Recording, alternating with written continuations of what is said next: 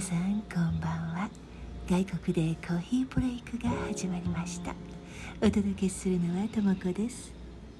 先週ねカレンダー見間違えて慌てましたというお話しましたよね。その後どうなったかというとね未だにやることはあまり減らず おそらく今週いっぱい遅くまで何かしらやっていると思います。でこの放送もいくつかね録音してあるのがあるんですけれどね。でもねなんだか不思議でそれを使う気にならないんですよ。なんでだろう？あのね逆にこの状況でどんな話が出るのかなっていうちょっと自分でもわからないワクワク感があって。皆さんいろいろやることがあってあーってなっている時ってどんな感じですか？体の調子とか頭の中食事などなど。普通じゃなくなりますよね。私今まさにその状況でやらなくちゃっていうことがたくさんあるんですけれどでも放送はやっぱりやりたいっていうね。皆さんからお話いただいたりお返事いただけるようになってなんだか1週間空けるのがなんとなくつまんない感じなんですよ。そういうわけで今日は私が今週どんな風に過ごしているかを話してみようと思います。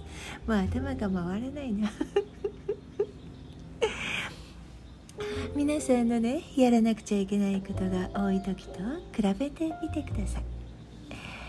で今朝ね鳥の声がとっても気持ちよく聞こえたのでうまく録音できていたら入れておきますね。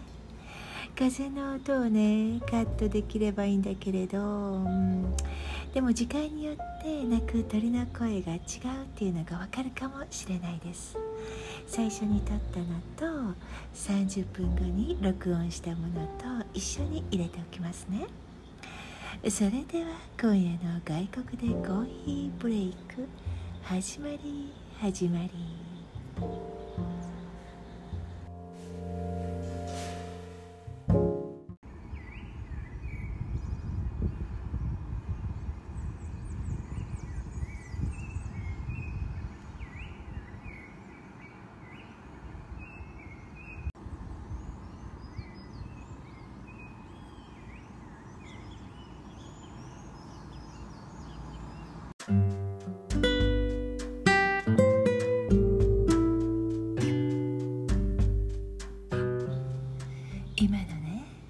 私の体調はどうかっていうと起きているけれど頭の中はもうできることなら眠ってしまいたいってずっと思っています。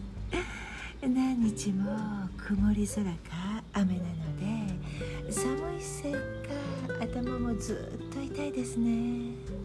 まあこれは寝ている時間が少ないからかもしれないです。すべてすべて私が悪いんだけれど1週間スケジュールを見間違えていたせいで先週の週末はほとんど夜眠らないで作業していました。それがねかなり答えて月曜日はもう頭ガンガンでした。皆さんも頭がガンガンになる時ありますか？先週のね初めからああスケジュール違ったって気づいていたので対策は練ったんですけどね。あんまり効果なかったみたいです。やっぱりね睡眠は大事ですね。でえー、っと週末朝市に行きました。頑張って。朝市に行けなくてもスーパーマーケットに行けばそれで済むんですけれどでもねなんだかこれは行った方がいいかな。朝日を浴びて朝一での楽しい会話がリラックスにつながるかもと感覚的に思ったんですよ。その日は晴れ間もあったので出て行ってよかった。もうその後はね曇りや雨ばっかりちっとも楽しくない。で色の濃いお野菜を結構買ってフルーツも簡単に手に取れるもの持っていけるものを選びました。ほうれん草ビートかぼちゃハーブ類こういうのは全部週末に切り切り刻んで調理してお肉類は下味をつけて冷蔵庫に入れました。バナナやリンゴなど出かける時に持って行きやすいものも買いましたよ。私ねバナナは飽きちゃうんですけれどでもねまあ健康のために食べています。なんか骨にいいんですって。ここはバナナの種類がとっても多くて大きいのやあと手のひらに乗ってしまうくらい小さな小さなのよね。大きさだけじゃなくって味もいろいろあってね。りんごの味がするバナナなんかもあるんですよ。とっても可愛くて美味しいの。何種類か買ってそれをお皿に盛っておく時もあります。日本ではあまりしないかもしれないですけれどスイカをザクザクザクっと切ってミキサーにかけるともうとっても美味しいスイカだけのジュースになりますね。水やお砂糖を混ぜないのでヘルシーだしさっぱりして美味しいですよ。こんな風にバタバタする時ってどんな食品がいいのかな？そういうことに詳しい方はまた教えてくださいね。まあ私は基本的に食べ物に限らずですが自分の感覚というのかな。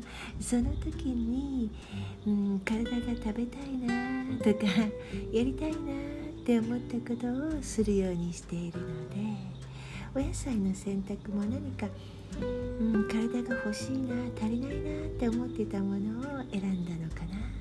結構色の濃いものばかり買ってますよね。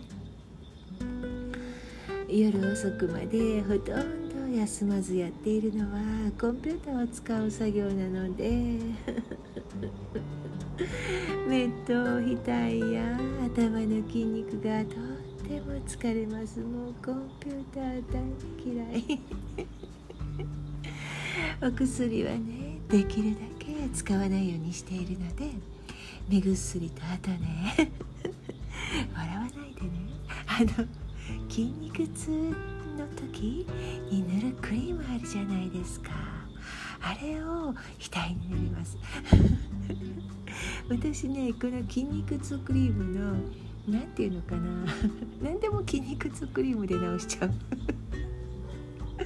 頭が痛い時とかあと腹痛の時とかもうどこでもかしこでも痛い時はこの筋肉痛クリーム皆さんは真似しちゃダメですね。でもね結構スーッとして気は紛れますね。頭痛ではねあまりお薬飲まないので大体この筋肉痛のクリームがシャワーで体をリラックスさせるようにしています。頭痛を和らげる飲み物ってあるといいな。お茶だとね結構健康的だし。私頭痛の時はねあまり頭痛くならないんですけれど温かい飲み物を飲んで時間が経つのを待つだけかな。一度腹痛だった時ボルドーの葉っぱのお茶をいただいたことがあるんですけれど世の中にはこんなに苦いお茶があるんだってびっくりしました。ボルドーの本当の葉っぱのお茶飲んだことありますか、苦いお茶が好きな方とかあと中国のお茶好きな方もしかしたらボルドーの葉っぱのお茶好きかもね。で私結構味の濃いお茶が好きなのでカモミールとかああいうあっさり系のハーブティーよりもアールグレイみたいな味の紅茶の方が好きです。皆さんはどうですか？あとリラックスを兼ねたシャワーは大好き。お風呂よりも好きかも。暑い時なんかね日に何度もシャワーを浴びることもあります。私は絶対にリキッドタイプのソープが好きでこれも柑橘系の香りのボディシャンプーを使います。親指と人差し指でソープの膜を作ってふーっと息を吹きかけるとシャボン玉ができるじゃないですか。あれが大好き。で固形石鹸は全く使っていなかったんですけれど最近いただいた石鹸をなんとなく使ってみてびっくりしました。皆さん私も浦島太郎状態。リキッドタイプよりもっとしっかりしたふっかふかな泡ができたのでわあ楽しいなって。もう何十年も固形石鹸は持っているだけで使ったことがなかったので本当に新鮮でしたよ。このふかふかの泡を作るのがとっても面白くってお風呂の時間が楽しみになってきました。皆さんはリキッドタイプ派ですか？それとも固形石鹸派？私は当分この固形石鹸を使うかなって思っています。ただ今はねあまりシャワーしている時間はない。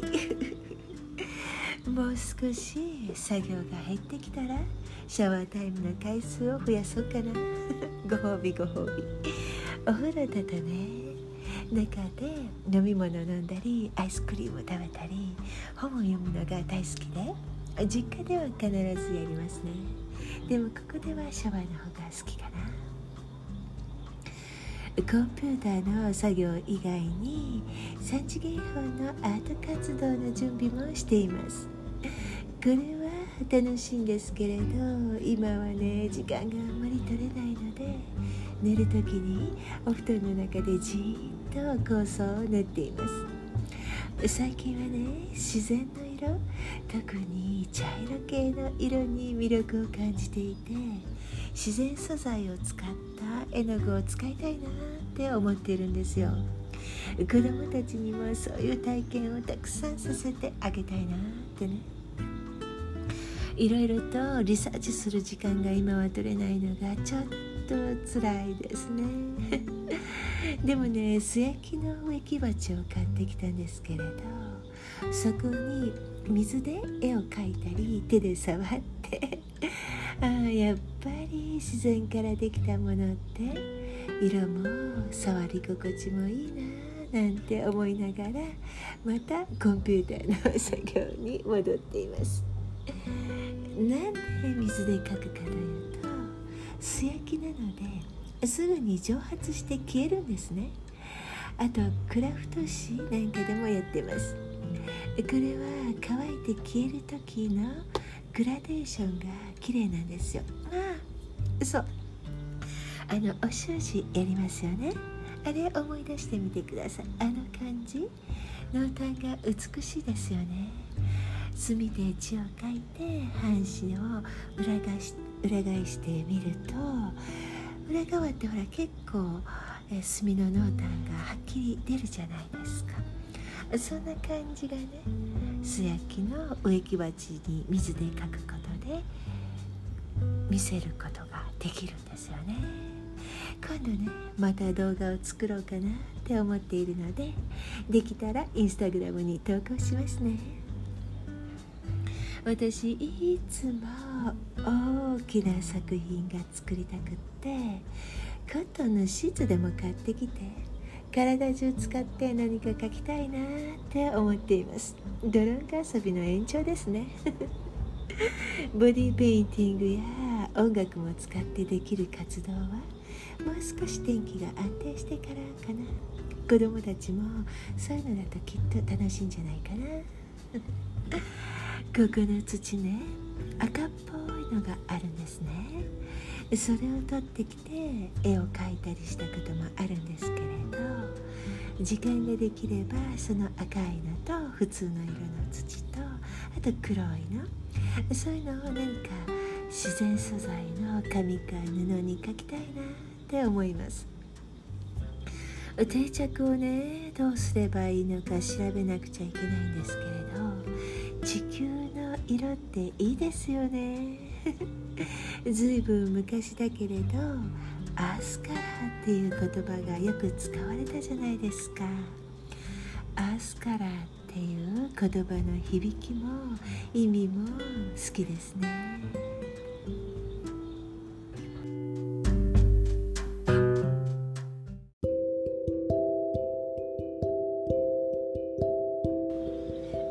週タクシーになったんですけれどそこでまたいろいろ話しました。私タクシーのおじさんとお話するの大好きな私がねいくらここでの生活が長いとはいえ日本人だっていうことは発音ですぐに分かってしまうので言葉や文化とか習慣の話はよくしますね。そのドライバーさんね別の州の方でイントネーションが違うんですよ。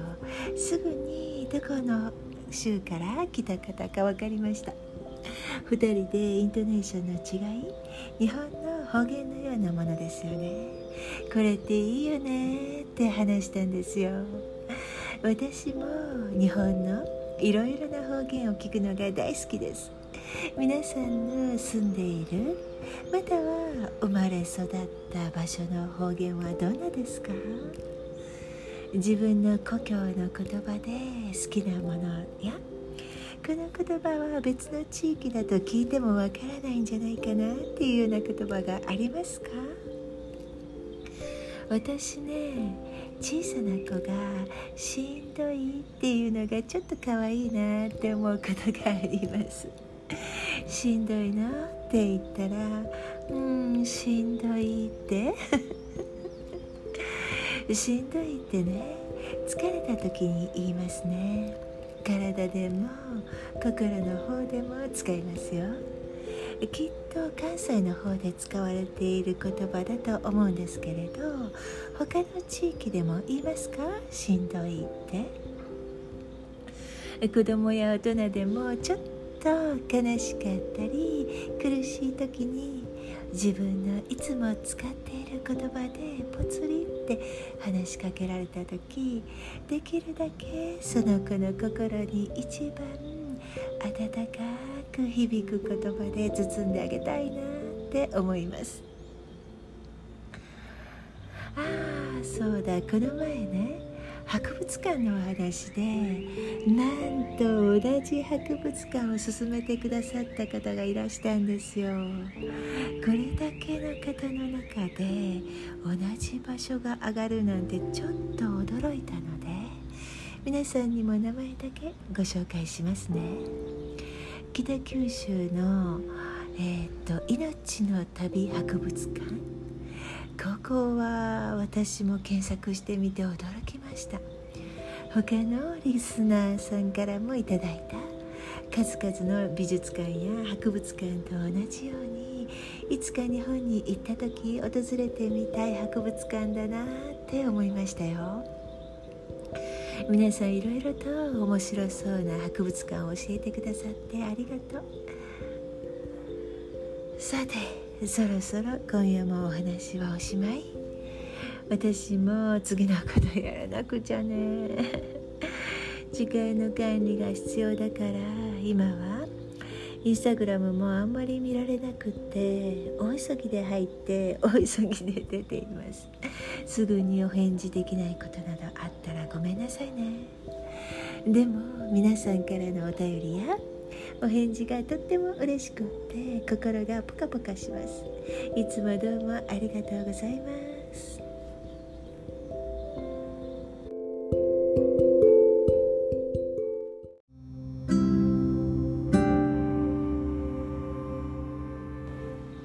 こうやって皆さんのことを考えながららお話ししていると心が落ち着いて次にやらなくちゃいけないことへスムーズに移行していける感じですね。やることがたくさんあってもほんの少しの時間でも自分が大切だな好きだなって思っていることはやった方がいいかもしれませんね。そういう余裕は残しておかなくっちゃなってこの放送を録音して分かりました。今週ねお話のリクエストが一つ届きました。なぜ私が青色が好きなのか青に惹かれるのは何か理由があるのかもしくは感覚的に引き寄せられるのかなどなどとっても興味深いご質問で私も日々考えながら楽しませていただいています。皆さんも自分の好きな色について考えてみてくださいね。そしてこのお話の日まで楽しみに待っていてください。このリクエストありがとうございました。今夜も最後までお付き合いいただきありがとうございました。皆様の週末が深まる秋の色の中で美しく輝きますように。おやすみなさい。